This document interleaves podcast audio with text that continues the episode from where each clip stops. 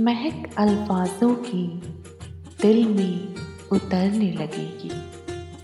महक अल्फाजों की दिल में उतरने लगेगी। नई आरज़ू अब दिलों में उभरने लगेगी। एक शाम बिताकर देखो हमारे साथ। एक शाम बिताकर देखो हमारे साथ। हर शाम की महक फिर बदलने लगेगी।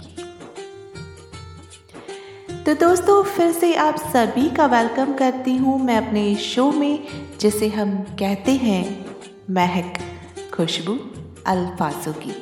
और आप सुन रहे हैं मुझे यानी आपकी होस्ट ऋतु रॉय को। और आज का ये शो होने वाला है कुछ एक्स्ट्रा स्पेशल पूछो कैसे? पूछो पूछो। वेल well, आज का ये पॉडकास्ट हम डेडिकेट कर रहे हैं महादेव को। और करें भी क्यों नहीं? आखिर कल महाशिवरात्रि का दिन है और ऐसा लगने लगा है कि शिव के डमरू की ध्वनि हर तरफ़ बज रही है और हर ज़ुबान पर हर हर महादेव सुनाई दे रहा है। शुरुआत करते हैं ये जानकर कि क्या होती है शिवरात्रि। शिवरात्रि हम हर महीने कृष्ण पक्ष की चतुर्दशी तिथि को मनाते हैं। और महाशिवरात्रि फागुन माह के कृष्ण पक्ष की चतुर्दशी को मनाई जाती है। कहा जाता है कि आधी रात को भगवान शिव निराकार से साकार रूप में आए थे। इस मान्यता के अनुसार भगवान शिव इस दिन अपने विशालकाय स्वरूप में अग्नि लिंग में प्रकट हुए थे। कुछ हिंदू मान्यता के अनुसार इस दिन से ही सृष्टि का निर्माण शुरू हुआ था। मान्यता है कि इसी दिन भगवान शिव करोड़ों सूर्य के समान तेजस्व वाले लिंग में प्रकट हुए थे। वैसे भारतीय मान्यता के अनुसार ये भी कहा गया है कि फागुन माह के कृष्ण पक्ष की चतुर्दशी को सूर्य और चंद्र अधिक नज़दीक रहते हैं। इस दिन को शीतल चंद्रमा रुद्र शिव रूपी सूर्य का मिलन माना जाता है।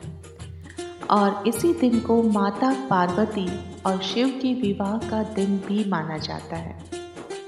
महाशिवरात्रि के दिन को भगवान शिव के भक्त काफ़ी हर्षोल्लास से सेलिब्रेट करते हैं। कुछ लोग इस दिन जागरण करवाते हैं, कुछ लोग भगवान शिव की पूजा करवाते हैं और वहीं दूसरी तरफ़ इस दिन कुछ संप्रदाय के लोग नशीले पदार्थों, जैसे कि हुक्का और शराब आदि का सेवन भी करते हैं। महाशिवरात्रि को महीने का सबसे अंधेरे का दिन माना जाता है। कहा जाता है कि इसी दिन भगवान शिव बुरी शक्तियों का संहार करते हैं कि साम्राज्य का विनाश करते हैं। भगवान शिव को जितना अधिक सांसारिक लोग मानते हैं उससे कहीं ज़्यादा अधिक आध्यात्मिक पथ पर चलने वाले लोग भी मानते हैं। भगवान शिव को एक संहारक से कहीं पहले एक ज्ञानी माना जाता है। योगिक परंपरा के अनुसार शिव कोई देवता नहीं, बल्कि आदि गुरु है, जिन्होंने सबसे पहले ज्ञान प्राप्त किया और उस ज्ञान का प्रसारण किया। जिस दिन उन्होंने ज्ञान की चरम सीमा को छुआ और वह स्थिर हुए, उसी दिन को शिवरात्रि के रूप में मनाया जाता है। इसके अलावा वैरागी लोग भी भगवान शिव को एक वैरागी ही मानते हैं, जो सांसारिक जीवन से दूर है। कुछ लोगों की मान्यता के अनुसार, शिव एक सत्य रूप है और यह पूरा संसार केवल मोह माया है। विशेष आराधना के माध्यम से हम सभी लोग इस मोह माया से दूर होकर सत्य रूप को प्राप्त कर सकते हैं और शिव में मिल सकते हैं। योगिक परंपरा से भगवान शिव को एक ज्ञानी और वैरागी माना गया है। यह परंपरा शांति में विश्वास रखती है। जैसे आध्यात्मिक रूप से महाशिवरात्रि काफ़ी खास है। हर भारतीय त्यौहार की तरह महाशिवरात्रि को लेकर भी काफ़ी सारी मान्यता प्रचलित है। प्राचीन ग्रंथों की कई कथाएँ महाशिवरात्रि से जुड़ी हुई हैं। महाशिवरात्रि को लेकर सबसे प्रचलित कथा शिव के जन्म की मानी जाती है। कई ग्रंथों के अनुसार महाशिवरात्रि के दिन ही भगवान शिव पहली बार प्रकट हुए थे इसी दिन वह अपने सर्वश्रेष्ठ रूप अग्निलिंग के रूप में सामने आए थे, जिसका न तो कोई आदि था और न ही कोई अंत। ये भी कहा जाता है कि इस दिन ही शिव ने अपना वैराग्य छोड़कर शक्ति से शादी की थी और अपना सांसारिक जीवन शुरू किया था।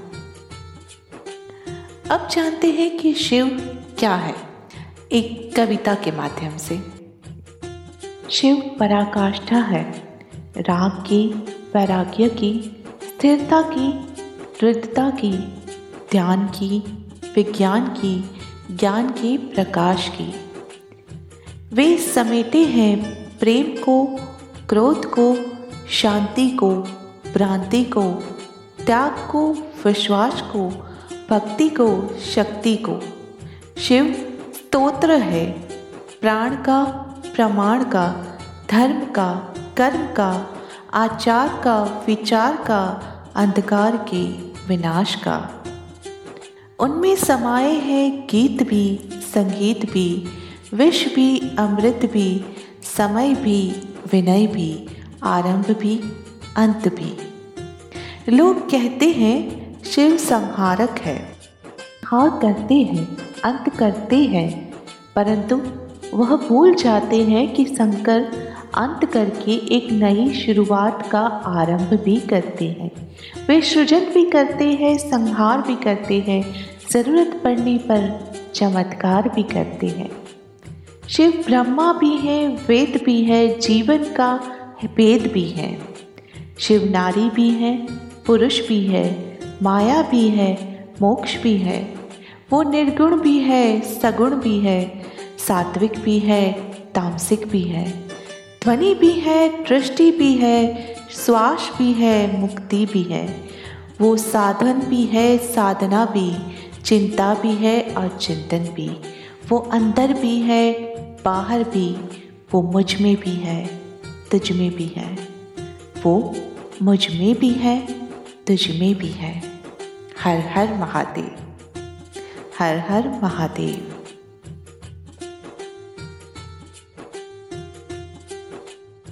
वैसे तो आप में से बहुत लोग, या यूँ कहूँ कि ज़्यादातर सभी लोग महादेव के भक्त हैं।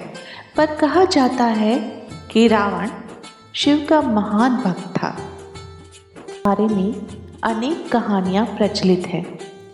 एक भक्त को कभी महान नहीं होना चाहिए, लेकिन वह एक महान भक्त था। मान्यता है कि एक बार वो अपने अहंकार में कैलाश पर्वत को ही उठाकर लंका ले जाने का सोचा। उसके उस अहंकार पर शिव को क्रोध आया। ही उसने कैलाश को उठाने की कोशिश की। महादेव ने अपने अंगूठे को पर्वत पर रख दिया और पर्वत अपनी जगह पर बैठ गया।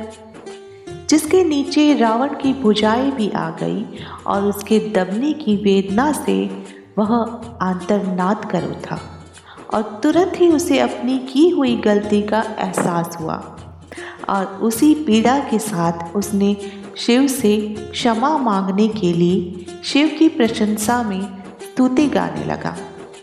ये स्तुति को आज शिव तांडव स्तोत्र के नाम से जाना जाता है। और इस स्तोत्र रूपी काव्य की भाषा अनुपम और जटिल है। महाविद्वान रावण ने इसे कुछ पलों में ही बना दिया था। उसने तुरंत ही 1008 छंदों की रचना कर डाली, शिव की स्तुति और प्रसन्नता के लिए, और कहा जाता है कि ये स्तोत्र शिव को भी अत्यंत प्रिय है। वैसे आप सभी ने कभी ना कभी शिव तांडव स्तोत्र कहीं ना कहीं, कभी ना कभी तो सुना ही होगा। मेरे बस में नहीं कि मैं पूरा शिव तांडव स्तोत्र उसकी जटिल भाषा के साथ आपको सुना सकूँ। पर हाँ मैं आज शिवरात्रि के संदर्भ में ये ज़रूर चाहती हूँ कि आप सभी इस स्तोत्र को समझें। इसके लिए मैं आपको इसका भाषांतर सुनाती हूँ। उम्मीद है आपको पसंद आएगा। जिन शिव जी की सघन वन रूपी जटा से प्रवाहित हो गंगा जी की धाराएँ उनके कंठ को प्रक्षालित करती हैं, जिनके गले में बड़े एवं लंबे सर्पों की मालाएँ लटक रही हैं, तथा जो शिव जी की डम डम डमरू बजाकर प्रचंड तांडव करते हैं, वे शिव जी हमारा कल्याण करें। जिन शिव जी की जटाओं में अति वेग से विलासपूर्वक भ्रमण कर रही देवी गंगा की लहरें उनके शीश पर लहरा रही है, जिनके मस्तक पर अग्नि की प्रचंड ज्वलाएँ धधक धधक करके प्रज्वलित हो रही है, उन बाल चंद्रमा से विभूषित शिवजी में मेरा अनुराग प्रतिक्षण बढ़ता रहे। जो पर्वताराज सुता पार्वती जी के विलासमय रमणीय कटाक्षों में परम आनंदित चित रहते हैं, जिनके मस्तक में संपूर्ण सृष्टि एवं प्राणीगण वास करते हैं, तथा जिनकी कृपा दृष्टि मात्र से भक्तों की समस्त विपत्तियाँ दूर हो जाती हैं। ऐसे दिगंबर शिव जी की आराधना से मेरा चित्त सर्वदा आनंदित रहे। मैं उन शिवजी की भक्ति में आनंदित रहूँ, जो सभी प्राणियों के आधार एवं रक्षक है, जिनकी चटाओं में लिपटे सर्पों के फण की मणियों का प्रकाश, पीले वर्ण प्रभा समूह रूप केसर के कांति से दिशाओं को प्रकाशित करते हैं और जो गज चर्म से विभूषित है। जिन शिव जी के चरण, इंद्र, विष्णु आदि देवताओं के मस्तक के पुष्पों की धूल से रंजित है, जिनकी जटाओं में लाल सर्प विराजमान है, वो चंद्रशेखर हमें चिरकाल के लिए संपदा दे। जिन शिव जी ने इंद्रादि देवताओं का गर्भ दहन करते हुए कामदेव को अपने विशाल मस्तक की अग्नि ज्वाला से भस्म कर दिया, तथा जो सभी देवों द्वारा पूज्य है, तथा चंद्रमा और गंगा द्वारा सुशोभित है, वे मुझे सिद्धि प्रदान करें। जिनके मस्तक से धक धक करती प्रचंड ज्वाला ने कामदेव को भस्म कर दिया तथा जो शिव पार्वती जी के स्तन के अर्घ भाग पर चित्रकारी करने में अति चतुर है, उन शिव जी में मेरी प्रीति अटल है। जिनका कंठ नवीन मेघों की घटाओं से परिपूर्ण अमावस्या की रात्रि के समान काला है, जो कि गज चर्म गंगा एवं बाल चंद्र द्वारा शोभायमान है, तथा जो जगत का बोझ धारण करने वाले हैं वे शिव जी हमें सभी प्रकार की संपन्नता प्रदान करें। जिनका कंठ और कंधा पूर्ण खिले हुए नील कमल की फैली हुई सुंदर श्याम प्रभा से विभूषित है, जो कामदेव और त्रिपुरा सुर के विनाशक, संसार के दुखों को काटने वाले दक्ष यज्ञ विनाशक, गजासुर एवं अंधकासुर के सहारक है, तथा जो मृत्यु को वश में करने वाले हैं। मैं उन शिव जी को भजता हूँ।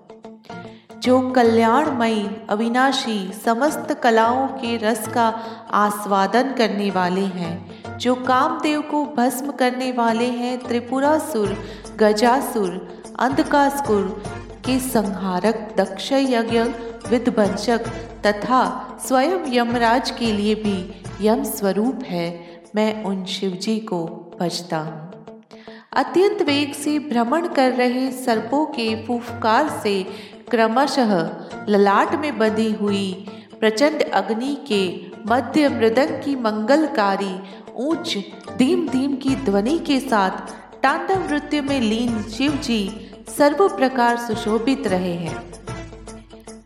कठोर पत्थर एवं कोमल सैया, सर्प एवं मोतियों की मालाओं बहुमूल्य रत्न एवं मिट्टी के टुकड़ों, शत्रु एवं राजाओं तथा प्रजाओं, मित्रों, तिनको तथा कमलों पर सम्मान दृष्टि रखने वाले शिव को मैं भजता हूँ। कब मैं गंगा जी के कछार कुंज में निवास करता हुआ निष्कपट हो, सिर पर अंजलि धारण कर, चंचल नेत्रों तथा ललाट वाले शिव जी को मंत्रोच्चार करते हुए अक्षय सुख को प्राप्त करूँगा। देवांगनाओं के सिर में गूथे पुष्पों की मालाओं से, चढ़ते हुए सुगंधमयी राग से, मनोहर परम शोभा के धाम, महादेव जी के अंगों की सुंदरता, परमानंद युक्त हमारे मन की प्रसन्नता को सर्वदा बढ़ाती रहे। प्रचंड वडमानल की भांति पापों को भस्म करने में स्त्री स्वरूपी अणिमादि का अष्ट सिद्धियों तथा चंचल नेत्रों वाली कन्याओं से शिव विवाह समय ज्ञान की मंगल ध्वनि सब मंत्रों में परम श्रेष्ठ शिव मंत्र से पूरित संसारिक दुखों को नष्ट कर विजय पाए। इस उत्तमोत्तम शिव तांडव स्तोत्र को नित्य पढ़ने वाले या श्रवण करने मात्र से प्राणी पवित्र हो, परम गुरु शिव में स्थापित हो जाता है तथा सभी प्रकार के भ्रमों से मुक्त हो जाता है। प्रातः शिव पूजन के अंत में इस रावण कृत शिव तांडव स्तोत्र के ज्ञान से लक्ष्मी स्थिर रहती है तथा भक्त रथ गज घोड़े आदि संपदा से सर्वदा युक्त रहता है। इसी के साथ मैं आप सभी को महाशिवरात्रि की हार्दिक शुभकामनाएँ देती हूँ। महादेव, आप सभी की मनोकामनाएँ पूरी करें और आपको हमेशा खुशियाँ ही खुशियाँ दें। And last but not the least मुझे और सुनने के लिए सब्सक्राइब या फॉलो करें। अगर मुझे इंस्टाग्राम पर फॉलो करना चाहते हैं तो मेरे आईडी है R J underscore Ritu underscore Roy and अगर आप मुझे कोई टॉपिक भेजना चाहते हैं अगले पॉडकास्ट में सुनने के लिए, या फिर इस पॉडकास्ट के लिए कोई सजेशन देना चाहते हैं तो email me on Ritu Roy at iCloud dot com I repeat R I T U R O Y Ritu Roy at the rate I C L O U D dot com और साथ ही साथ don't forget to visit my website triple W dot Ritu dash Roy dot com that's it for today signing off and wishing you goodbye sayonara take care and Mahashivratri की फिर से आपको बहुत बहुत शुभकामनाएँ।